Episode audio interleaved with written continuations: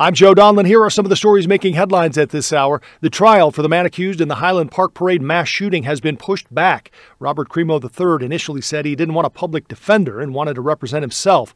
The judge set the trial for February of this year after Crimo invoked his right to a speedy trial, but the suspect then changed his mind reappointing his public defender and is consenting to a new trial date. A hearing will be held on February 21st to determine when that will be.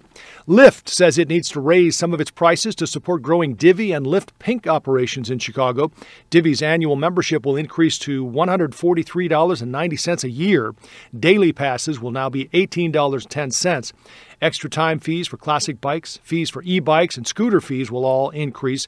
The membership prices for Lyft Pink All Access will not change, but Lyft Pink Classic Bike, e bike, and scooter fees will go up. These new prices take effect February 5th.